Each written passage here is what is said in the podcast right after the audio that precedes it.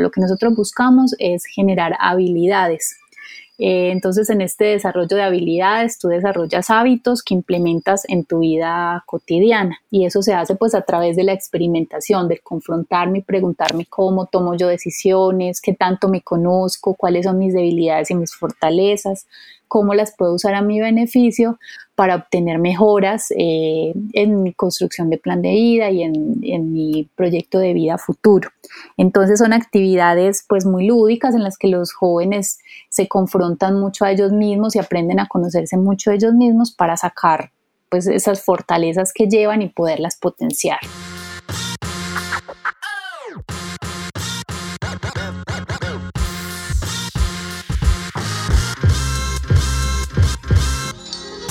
Hola, ¿qué tal? Yo soy Víctor Acuña. Y yo soy Salvador Rodas. Sean ustedes bienvenidos a un nuevo episodio de Story Makers, el espacio abierto a los que proponen, a los que se atreven y a los que están dispuestos a aportar un granito de arena para hacer de este mundo algo mejor. Bienvenidos Makers. Pues miren, en esta temporada hemos estado conversando con mujeres que han sido todo un ejemplo para otras mujeres y para la sociedad que están haciendo, que están aportando algo. Y el día de hoy estamos con una invitada desde Colombia. Ella es Mónica Arcila, que es cofundadora de Observa AC, que es una organización de la sociedad civil que promueve la convivencia social, la paz, los derechos humanos y empezando por los niños y adolescentes. Eh, hola Mónica, ¿cómo estás? Bienvenida Mónica. Hola, muchas gracias por invitarme a este espacio. Es un honor estarlos acompañando. Pues muchas gracias a ti por, por, aceptar la invitación. Así es. Y pues, Mónica, háblanos un poco más de ti y de Observa C. ¿Cómo es que empezó todo? ¿Cuál es la misión de Observa C? Sí, pues mira, eh, yo llegué a vivir a la Ciudad de México hace 13 años eh, me casé con un mexicano, nos conocimos en un contexto eh, académico. Yo soy administradora de empresas, pero siempre he trabajado en temas de desarrollo por eh, pues toda la situación del conflicto armado en Colombia. hay muchos profesionales de diferentes áreas que nos dedicamos a trabajar en proyectos sociales, en proyectos de cooperación para contribuir pues desde nuestra formación a disminuir pues la situación de violencia y a, trabajar en el desarrollo del país. Y en este trabajo que, que, realizo tuve la oportunidad de hacer una maestría en España en, temas de desarrollo. Ahí conozco a mi esposo que es mexicano. Eh, llevamos una relación a distancia durante un tiempo, decidimos eh, casarnos y decidimos iniciar nuestra vida como pareja ya en la Ciudad de México.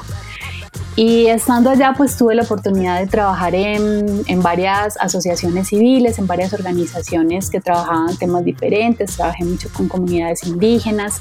Em, ¿En dónde? ¿En España? No, en México. Ah, ok. Cuando ya llegué a vivir a México.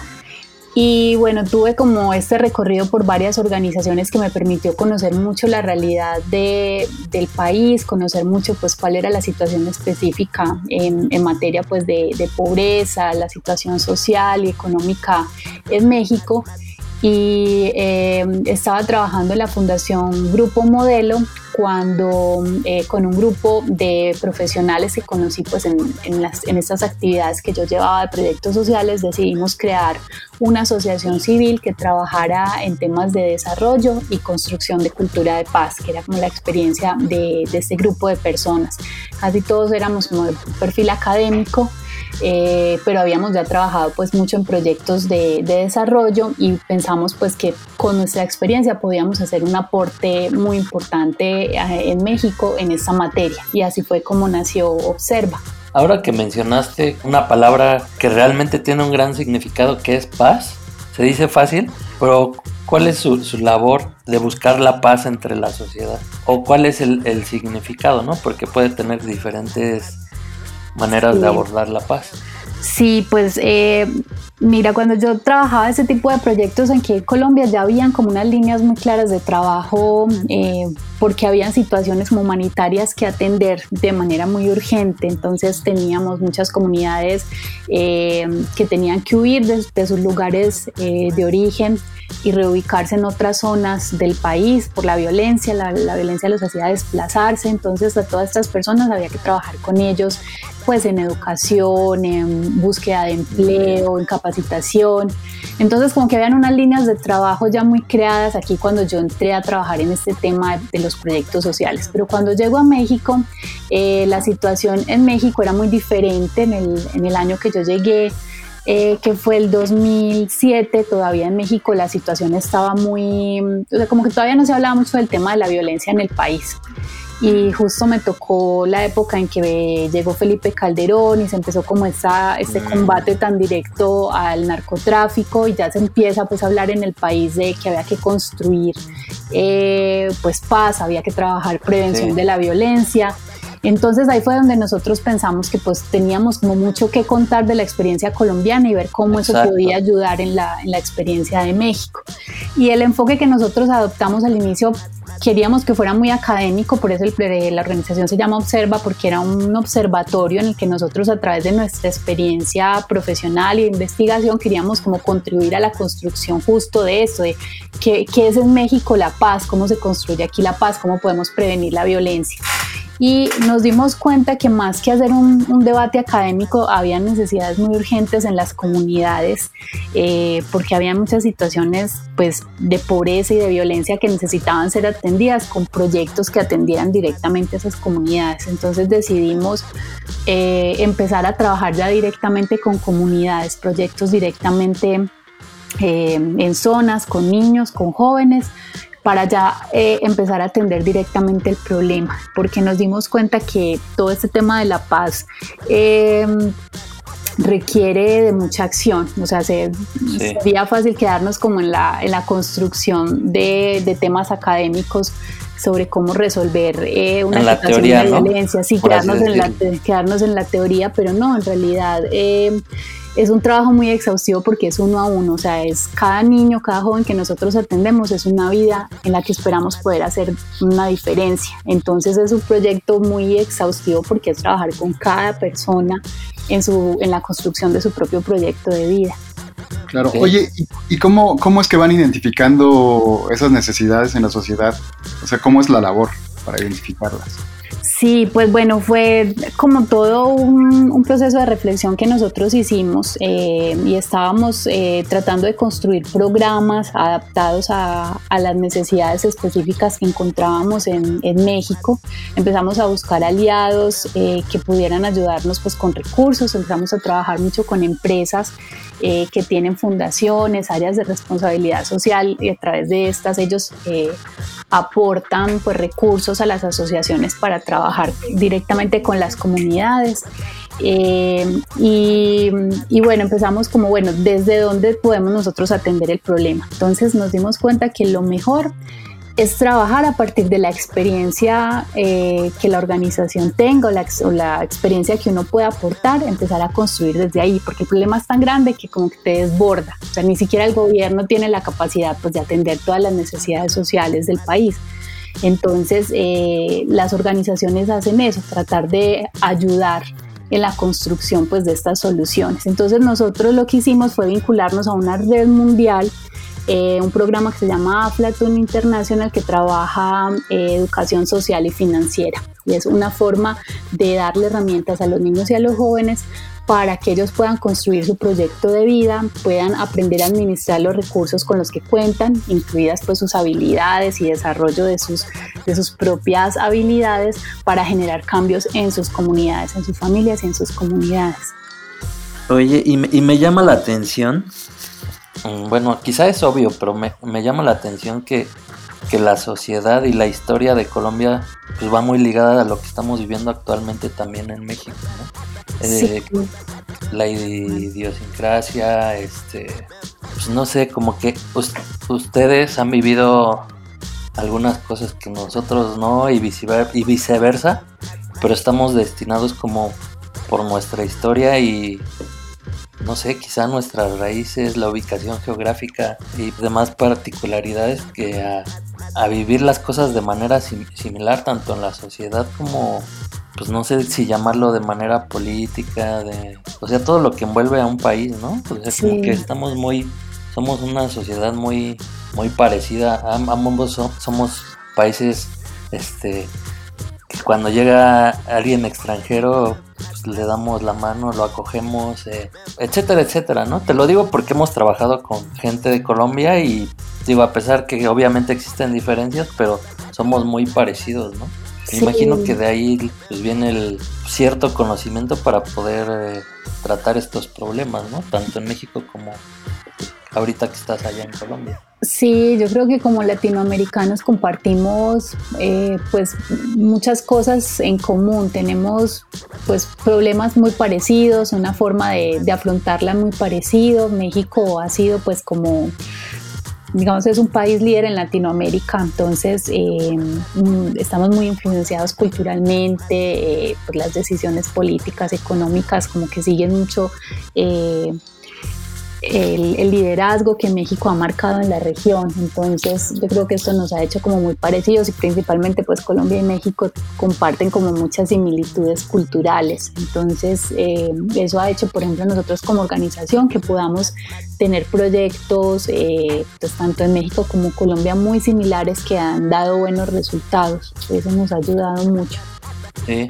¿Y actualmente entonces operan tanto en México como en Colombia? Sí, así es. El programa que teníamos allá en México durante cinco años, este que les cuento de educación financiera con niños y jóvenes, ahora lo estamos eh, desarrollando aquí en Colombia. ¿Y notas alguna diferencia en cuanto a resultados, por así decirlo? ¿O a, qué va mi pregunta? O sea, justamente hablando como de las similitudes, este, ¿se puede implementar lo mismo en México que en Colombia o, realmente sí se tiene que adaptar? Igual parece una pregunta un tanto, este, ¿cómo decirlo? Obvia, ¿no? Porque sé que a lo mejor se tienen que tropicalizar ciertas acciones, la manera de comunicarse, pero se puede implementar un, plan pues, en ambos lugares o incluso en otro país o cómo es el proceso.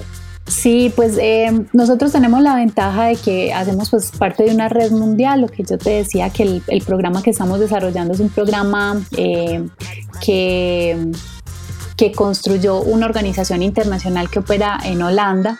Ellos empezaron a probar este programa de educación financiera con niños y jóvenes en la India se dieron cuenta que daba muy buen resultado y empezaron a, llevarlo a otros países. Entonces, eh, el éxito de la implementación consiste en que quien opera el programa sea alguien local, alguien que conozca las necesidades, el lenguaje, pueda hacer la adaptación, pues lo que tú dices, con la tropicalización del, del proyecto a la realidad de cada cultura, de cada localidad, porque inclusive dentro del mismo país hay muchas diferencias eh, culturales, ¿no? No es lo mismo trabajar en Chiapas que trabajar en Sonora, por ejemplo, en México.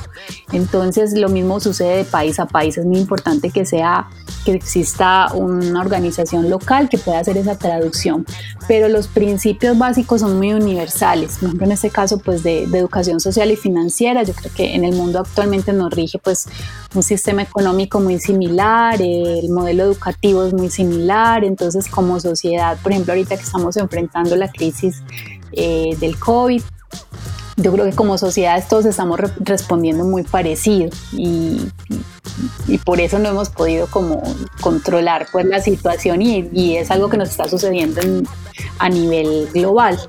Entonces en las soluciones para las problemáticas sociales sucede lo mismo. Es como si hacer una traducción local, entender como la, la necesidad, inclusive nosotros como trabajamos mucho con, con escuelas, entonces de escuela a escuela hay diferencias en cómo ellos van en el avance, por ejemplo, de los proyectos. Hay unos que van muy rápido, otros que van muy lento, otros que no lo logran. Pero las, la fórmula, digamos, el, el programa en general, los principios sí son muy universales.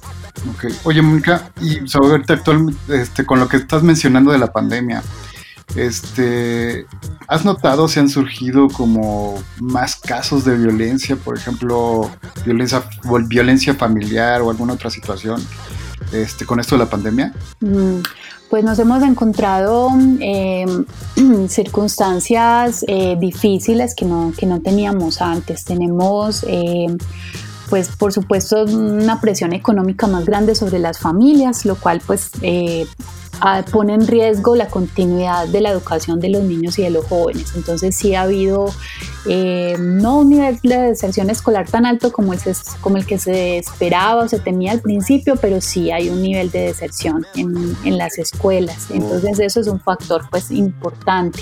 Allá también están en línea, perdón, están tomando las clases. Sí, también tomando clases en línea, igual que en México. Y otro tema pues es que en el trabajo nosotros adaptamos el programa a trabajo virtual y mm, los jóvenes pues hemos tenido comunicación permanente con ellos y están pues en una situación, digamos como que la parte emocional ahorita está muy complicada. Ellos están pues se sienten eh, muy solos, es muy difícil para ellos afrontar pues la adolescencia. Eh, estando pues encerrados en su casa, sin tener el contacto con sus compañeros, los que estaban en el último año de prepa, pues les tocó finalizar así, sin estando en casa. Entonces, eh, yo creo que sí hay una situación emocional ahorita importante para atender. Sí. Sí, sí, estamos viviendo una época complicada con, esto. Y este, oye, Mónica, también otro tema que, que hemos visto aquí en México mucho este, por ejemplo, en las redes sociales, ¿no? Que la gente, entre comillas, hace justicia por sus propias manos, por el hartazgo que hay, ¿no? La violencia, este... ¿Cuál es el punto de vista que tú tienes acerca de esto? Bueno, nosotros eh, dentro de la organización eh, trabajábamos eh, mm, al principio mucho el tema de las microviolencias. Eh, que como organización lo que veíamos es que culturalmente tenemos muy naturalizada la violencia en las relaciones, eh, por ejemplo, sentimentales, en las relaciones de familia, como sociedad tenemos muy naturalizados ciertos comportamientos que en situaciones como esta eh, o cuando hay, cuando hay alcohol, cuando hay drogas o cuando eh, la persona está viviendo como una situación extrema, que puede ser en este caso, por ejemplo, el, confinamiento que estamos viviendo, se detonan estas microviolencias y pues ya pasan a ser ya eh, delitos. Entonces, lo que nosotros recomendamos siempre en, las familias es tener como un diálogo permanente en el que se identifiquen primero cuando alguno de los miembros de la familia necesita atención y apoyo del resto de la familia eh, porque tiene problemas para controlar su comportamiento, porque no sabe eh, manejar sus emociones y esto puede llegar a ser riesgoso para el resto de la familia, necesitan atención. Ahorita muchos de nosotros necesitamos apoyo externo de un psicólogo, de algún tipo de acompañamiento y es necesario, importante reconocerlo y buscar esta ayuda para evitar que esto escale a situaciones ya más graves y que pues den delitos inclusive al interior de las familias. ¿Y ustedes trabajan con el resto de la familia o solo con los niños y adolescentes? Nuestro trabajo directo es con los docentes y con los niños y ah, jóvenes, pero eh, en las actividades lo que hacemos es invitar a los niños y a los jóvenes a que lleven esa información a las casas y puedan trabajarla, porque por ejemplo en el caso de la educación financiera, que son herramientas pues para la vida, son cosas, son herramientas muy útiles para toda la familia en este momento, para administrar la situación, hacer que los recursos pues rindan más, eh, cómo generar nuevas fuentes de recursos, toda esa información que nosotros le damos a los niños y a los jóvenes para que ellos las compartan con las familias. Sí, claro. ¿Y cómo es que, que, llaman la atención de los niños y de los jóvenes? ¿Tienen talleres, actividades lúdicas? ¿De qué manera lo hacen? Sí, el programa está construido eh, pues por un eh, equipo de expertos, de especialistas pues a nivel mundial que han, trabajado como técnicas eh, de pedagogía que, que permitan que el programa no sea como llevar información, o sea, lo que nosotros hacemos no es trabajar con ellos y temas pues así como muy, muy técnicos, financieros, que es como el tipo de programas tradicionales que uno ve, que te dan información y qué productos hay y eh, cómo puedes abrir una cuenta bancaria, como no ese es el, no es el tipo de información que llevamos, lo que nosotros buscamos es generar habilidades Eh, entonces en este desarrollo de habilidades tú desarrollas hábitos que implementas en tu vida cotidiana y eso se hace pues a través de la experimentación, de confrontarme y preguntarme cómo tomo yo decisiones, qué tanto me conozco, cuáles son mis debilidades y mis fortalezas, cómo las puedo usar a mi beneficio para obtener mejoras eh, en mi construcción de plan de vida y en, mi proyecto de vida futuro. Entonces son actividades pues muy lúdicas en las que los jóvenes se confrontan mucho a ellos mismos y aprenden a conocerse mucho a ellos mismos para sacar pues esas fortalezas que llevan y poderlas potenciar. Y, me llama la atención algo. Tú, bueno, al, ser tú una mujer con esta visión y la preparación para poder ayudar a la sociedad, ¿Tú te, has enfrentado como a ciertas barreras por tu género, por, ser mujer? O sea, te lo pregunto pues porque en esta sociedad vivimos aún con un, gran porcentaje de desigualdad. Digo, no solo de género, sino de otro tipo, pero quizá a lo mejor a ti implicó alguna dificultad eh, pues, el ser mujer, ¿no? No lo sé. Pues mm, yo creo que son como roles eh, sociales, lo que hablábamos antes, hay veces las microviolencias que tenemos como tan naturalizadas eh, culturalmente en Latinoamérica, eh, las que uno se encuentra pues comúnmente. Yo pues tuve la suerte que no, no he encontrado pues hasta el momento barreras digamos que impidan mi desarrollo profesional. Yo creo que como mujeres enfrentamos ciertos retos diferentes en algunas situaciones a los que enfrentan los, los hombres eh, y uno aprende como a adaptarse y a vivir de esa forma. No sé, por ejemplo, uno como mujer sabe que, a ciertas horas de la noche o en ciertas zonas eh, no te puedes mover sola. Entonces lo que uno hace es como adaptar su rutina a esa realidad y a esa prevención que uno tiene que tener eh, pues como de, de autocuidado, que hay veces pues si limitan ciertas cosas, no sé, como que mm, no, no, hace ciertos viajes, tomar carretera hacia ciertos lugares sola. Entonces lo que uno hace es como adaptar su vida y sus circunstancias a eso, que no, no tendría que ser, ¿no? deberíamos tener mayor libertad. Pero en general no, no he encontrado pues como barreras que a mí me impidan el, mi desarrollo. Pero no quiere decir que, que no existan, o sea, yo creo que he sido privilegiada en ese sentido. Yo creo que dentro del programa lo hemos identificado mucho eh, y es como uno de los aspectos que trabajamos mucho con con los niños y con los jóvenes, eh, porque el, programa sí tiene un enfoque eh, muy fuerte en cuanto a buscar la equidad, en eh, igualdad de oportunidades tanto en niños como en niñas, porque sí que nos damos cuenta que en, ciertas zonas, algún, algunos grupos de familia, limitan mucho el acceso de, las niñas a la educación. Justo eso te iba a mencionar, que incluso hay comunidades en las que las niñas no pueden tomar clases. Digo, a veces ni los niños, ¿no? Pero, pero no, la niña está para Así es, y hay ciertas cuidar al marido, ser tortillas, ¿no? Por así decirlo. Así Siguen teniendo esa mentalidad. Ciertas visiones culturales como que les impiden continuar sus estudios o ciertas situaciones, no sé, en entornos rurales nos encontramos con que no están como las condiciones, la infraestructura necesaria para que las niñas tengan como un espacio eh, limpio y seguro para su aseo. Entonces, eh, esto hace que algunas pues prefieran desertar. O sea, cuando ya llega, por ejemplo, la época en que tienen que enfrentar su, su, periodo, su periodo, la menstruación, entonces ellas prefieren no ir a la escuela y algunas hasta en esa etapa de la vida prefieren desertar que pronto sufrir un accidente dentro de la escuela porque no hay baños o no están como las condiciones para ellas poderse eh, asear y estar en condiciones para estar dentro del aula. Entonces son cosas que la escuela tiene que tener muy presente y ayudarles a ellas como a superar estas barreras y que también tenemos que ayudar pues en, en las familias en ciertas zonas para que las niñas tengan las mismas condiciones, o sea, que se les permita desarrollar libremente su personalidad y que se les permita continuar la educación. Es algo como que sí está muy presente dentro de los temas que abordamos y también con los docentes, con los maestros que trabajan el programa para que ellos eh, no caigan en errores que generen inequidad dentro del aula. ¿Y, de, ¿Y, de, qué manera, este, yo hablando de este tema de desigualdad, se puede impulsar como las mismas oportunidades, tener como este trato igualitario, este, es echando mano del sector público, en algunos casos del sector privado, académico. Sí, pues mm, lo que nosotros nos hemos encontrado dentro del programa es que es un tema pues netamente cultural, o sea, es algo como que socialmente damos por, por entendido.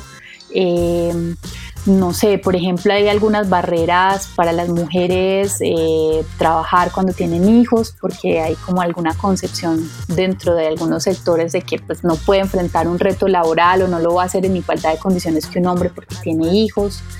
Eh, también el, cuidado, las mujeres somos como socialmente las cuidadoras por naturaleza, entonces, mm, no sé, por ejemplo, yo que tengo mi mamá que es de adulta mayor y somos mi hermano y yo, y quien cuida a mi mamá soy yo, pero entonces yo tengo un hijo y tengo a mi mamá, entonces soy cuidadora de dos personas. Por supuesto que no estoy en igualdad de tiempo ni de recursos que mi hermano, porque yo tengo que invertir tiempo para cuidarlos a ellos dos y recursos.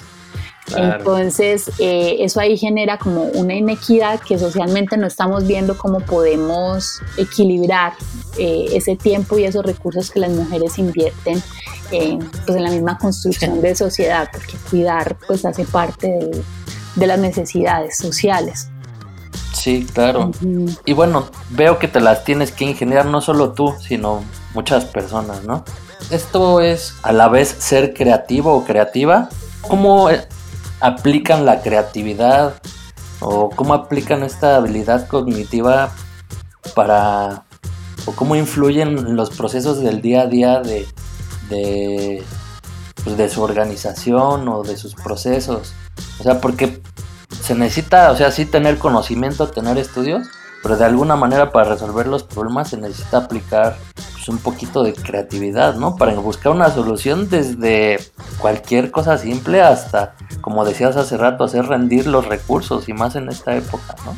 Sí, yo creo que es un poco lo que nos pasa, yo creo que el símil es como los los latinoamericanos comparados con el resto del mundo que nos toca siempre en desventaja porque pues venimos de países con niveles de educación con menor calidad, no sé, comparados por ejemplo con Europa. Eh, yo creo que igual nos pasa a las mujeres, como que si desarrolla uno mucha creatividad y mucha habilidad para aprender a hacer muchas cosas al mismo tiempo, a hacer las cosas de una manera más, más eficiente y más rápida eh, llegarse los recursos pues que existen ahora hay pues como ciertas ayudas y ciertas eh, no sé por ejemplo en las, en las, en las empresas todo este tema de las cuotas de género creo que son políticas que han ayudado y que han incentivado la participación de la mujer eh, en, nuevos espacios, pero yo creo que es algo que todavía eh, culturalmente tenemos que seguir eh, construyendo como sociedad, porque uno mira mucho en las redes sociales un, eh, un discurso todavía muy, muy fuerte en contra de, de las mujeres, todavía hay como muchas eh, barreras culturales, todo, no ve pues así como en los comentarios de la gente que es, ay sí, la mamá luchona o eh, como temas así muy, muy despectivos en este aspecto y en realidad pues eh, es que el, el, el, reto que tienen que enfrentar estas mamás que están eh, criando hijos en solitario cuidando de personas enfermas no es un reto menor. Entonces yo creo que sí se necesita seguir generando tanto espacios como políticas, incentivos, estímulos que permitan que exista igualdad de condiciones. O sea, es, yo, nosotros en la organización eh, creemos en, la equidad de género, no, no tenemos pues como una visión muy radical en ninguno de los dos sentidos, pero sí estamos eh, muy de acuerdo en, el tema de la equidad y la equidad pues implica que todos estemos como en, igualdad de circunstancias y cada quien con sus características y sus diferencias que pues que pueda dar el género y bueno, ahora que hay como, todo, un, debate en ese replanteamiento de las identidades y todo eso, yo creo que tenemos que, tener una mente muy abierta y, seguir generando espacios para que todos nos, eh, nos, sintamos incluidos y tengamos la oportunidad de trabajar eh, y de educarnos en igualdad de condiciones. Hace unos días escuché un podcast de un comediante que platicó la historia de, de su vida, ¿no? Pero pero me, queda muy, muy fresco algo que comentó que, que su mamá, bueno, era mamá soltera, ¿no? Para, para poder darle estudios y pues, sustento, lo metió a la escuela y habló con los directores para que él pudiera cursar tercer grado de primaria en la mañana y en la tarde, para que estuviera ocupado. Entonces, pues se me hizo, o sea, si lo veo ahorita desde afuera, chusco, pero me imagino que ha de haber sido, pues no sé, difícil para tanto para la mamá como para él. Y lo hacía la mujer para poder tener tiempo porque no le daban permiso en el trabajo para salir y, y, pues así se la aventaron creo que uno o dos años hasta que encontraron una mejor eh, alternativa. Digo, eso, eso como, como un breviario como, o como un dato curioso que, va ligado a, todo esto que, que, tú mencionas. Sí, esas situaciones le ilustran a uno las realidades que son difíciles, entonces por eso decía yo mucho el tema de la empatía como sociedad. Claro. Oye, Mónica, y por ejemplo, em, las instituciones o la gente en general que quiera sumarse a, este proyecto, a, esta asociación, eh, ¿cómo lo puede hacer? Bueno, nosotros eh, cuando todavía teníamos la presencialidad, teníamos actividades de voluntariado en las que eh, invitábamos pues, a las personas a participar de actividades en las escuelas para que conocieran eh, pues, las escuelas, pudieran hacer actividades con los niños, de pronto hacíamos como pintura de escuelas, actividades así en las que pudiera pues como vincularse la gente eh, en un fin de semana o actividades en familia. Eh, actualmente pues estamos replanteando todos los procesos y viendo de qué manera podemos eh, ayudar. De pronto con las empresas con las que trabajamos, eh, los empleados están ayudando, dando asesoría a los jóvenes que están desarrollando emprendimientos. Entonces ellos les dan pues su, su acompañamiento, su mentoría como expertos de, de, los programas pues o dentro de sus empresas en el tema que esté desarrollando el emprendimiento del joven. Esa es la manera en que estamos ahorita como dando acompañamiento.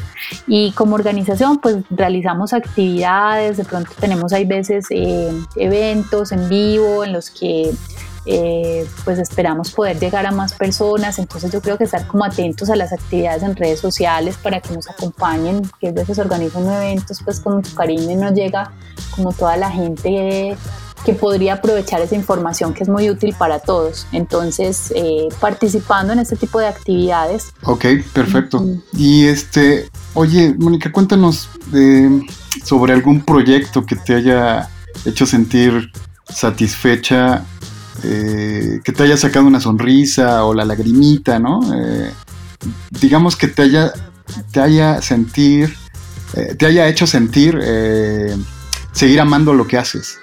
Sí, pues yo creo que mm, eh, te decía que las personas que trabajamos en este tipo de, programas lo hacemos con, mucho gusto, con mucho amor.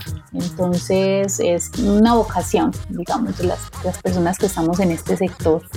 Entonces de cada proyecto yo te podría contar una anécdota que quedó y, que para nosotros nos marcó mucho, pero yo creo que dentro del trabajo eh, en México eh, ha sido muy satisfactorio eh, el trabajo que realizamos en Veracruz con unas comunidades que están en un municipio eh, que se llama Alto Tonga. Es un, grupo de telesecundarias con las que trabajamos un programa de educación financiera, pero en particular la telesecundaria de este municipio de Alto Tonga eh, cuando nosotros llegamos a llevar el proyecto, nos decían los profesores que había como mucho escepticismo por parte de ellos porque era una comunidad eh, en la que los jóvenes estaban muy desmotivados, había mucho desempleo en la comunidad, casi que la única aspiración pues, la que ellos tenían era poder viajar a Estados Unidos y como migrantes empezar un nuevo proyecto de vida allá en ese país.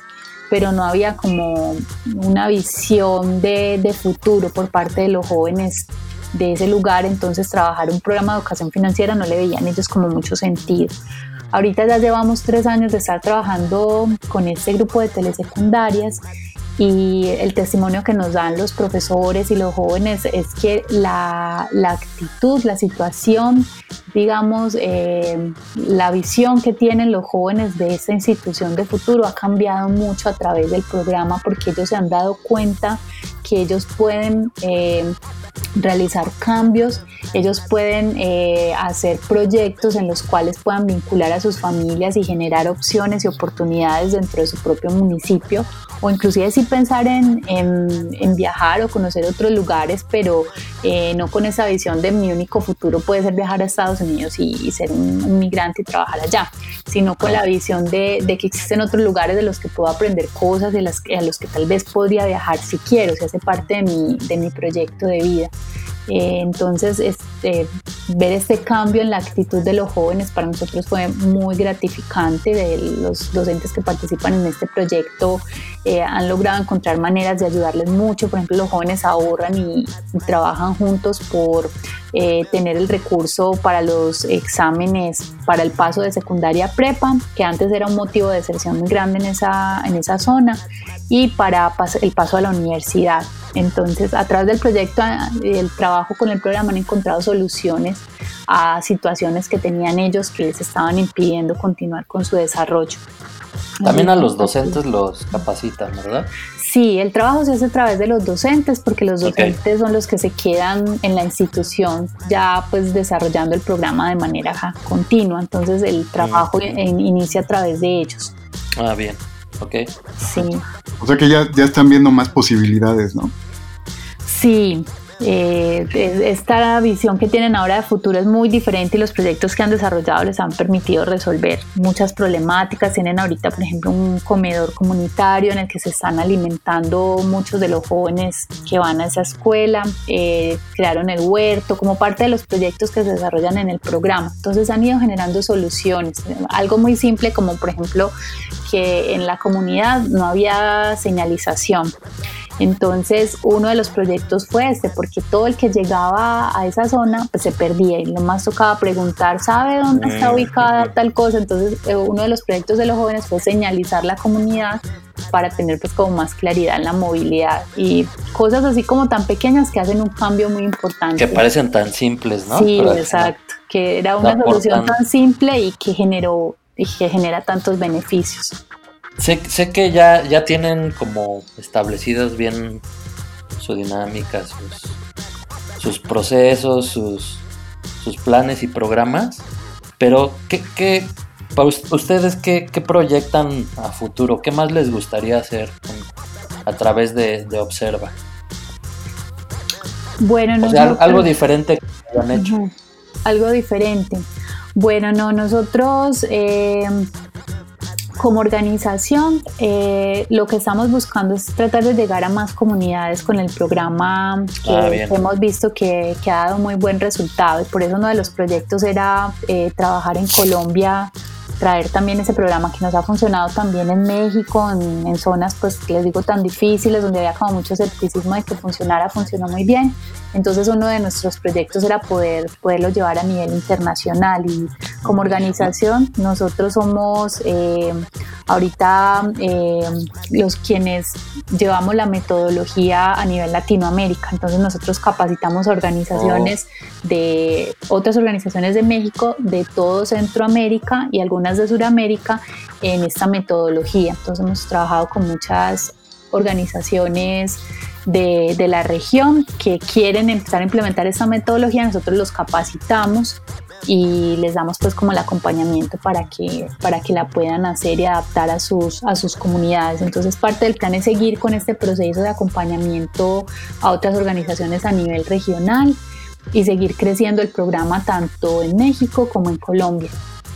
Sí, más, más que, que algo diferente, quizá es como dices, ¿no? Ampliar su alcance, ¿no? Para que más beneficiar a la mayor cantidad de comunidades. Sí, así es. Y ya nosotros, pues, cada, cada quien tiene como un proyecto, pues, personal, profesional que, que ha ido desarrollando en paralelo. Como te decía, nosotros pues somos muy académicos, entonces hemos como regresado a ese trabajo desde la academia para poder generar también información y documentos que, que ayuden a difundir este tipo de, estrategias que dan muy buen resultado, ayudar eh, a las empresas en la construcción, porque las empresas quieren aportar recursos, pero no tienen como mucha claridad, bueno, ¿qué, qué podemos hacer? Damos mercados, ayudamos a construir viviendas, entonces eh, apoyarlos también a ellos en la construcción de programas que tengan un mejor impacto para que estos recursos sean bien invertidos, alineados, eh, digamos que nuestra nuestro derrotero hacia donde nosotros alineamos los programas es a los objetivos de desarrollo sostenible.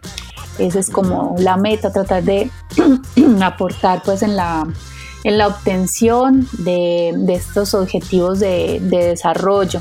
Entonces, eh, ayudar a que todo, tanto los programas de gobierno, los programas de las empresas con las que trabajamos, eh, todo eso esté alineado a la obtención de esos objetivos, que pues lo que busca finalmente reducir el hambre en el mundo, generar empleo de mejor calidad, este tema que hablábamos de la, de la equidad de género, poder alcanzar como todos estos indicadores que como sociedad pues estamos en deuda de alcanzar. Y no es un cambio de un día para otro, ¿no? Me imagino que puede llevar años, décadas, no lo sé. Bueno, precisamente por eso es que si se apoyan, a lo mejor lo que decías de los objetivos, si se alinean con los objetivos que ya están planteados por, por la sociedad, por el gobierno, trabajando en conjunto, pues se puede llevar a, un largo plazo, ¿no? Que es la, me imagino que es la finalidad, ¿no? Para que realmente se pueda ver un cambio.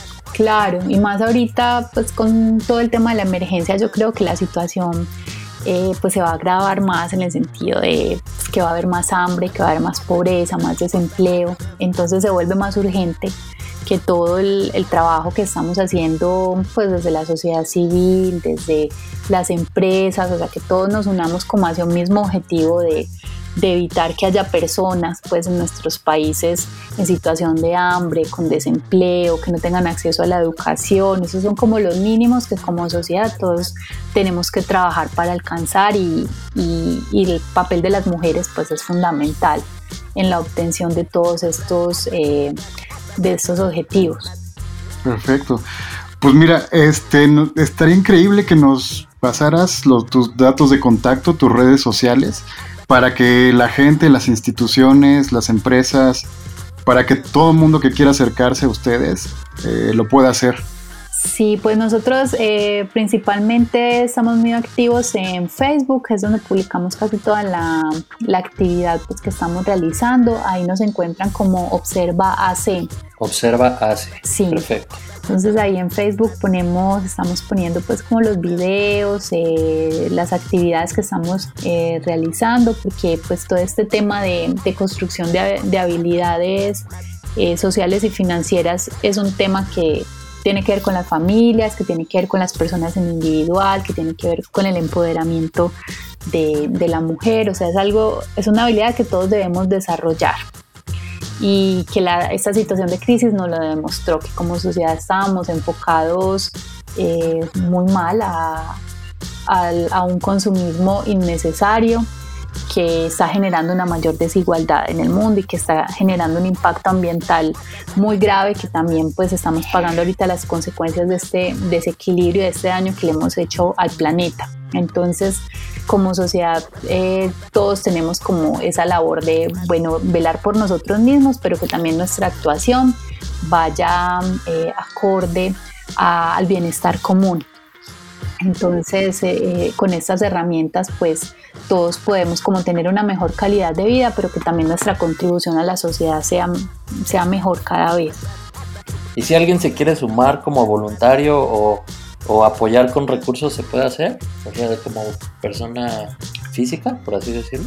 Eh, sí, nosotros... ¿O hay eh, un proceso que deban seguir?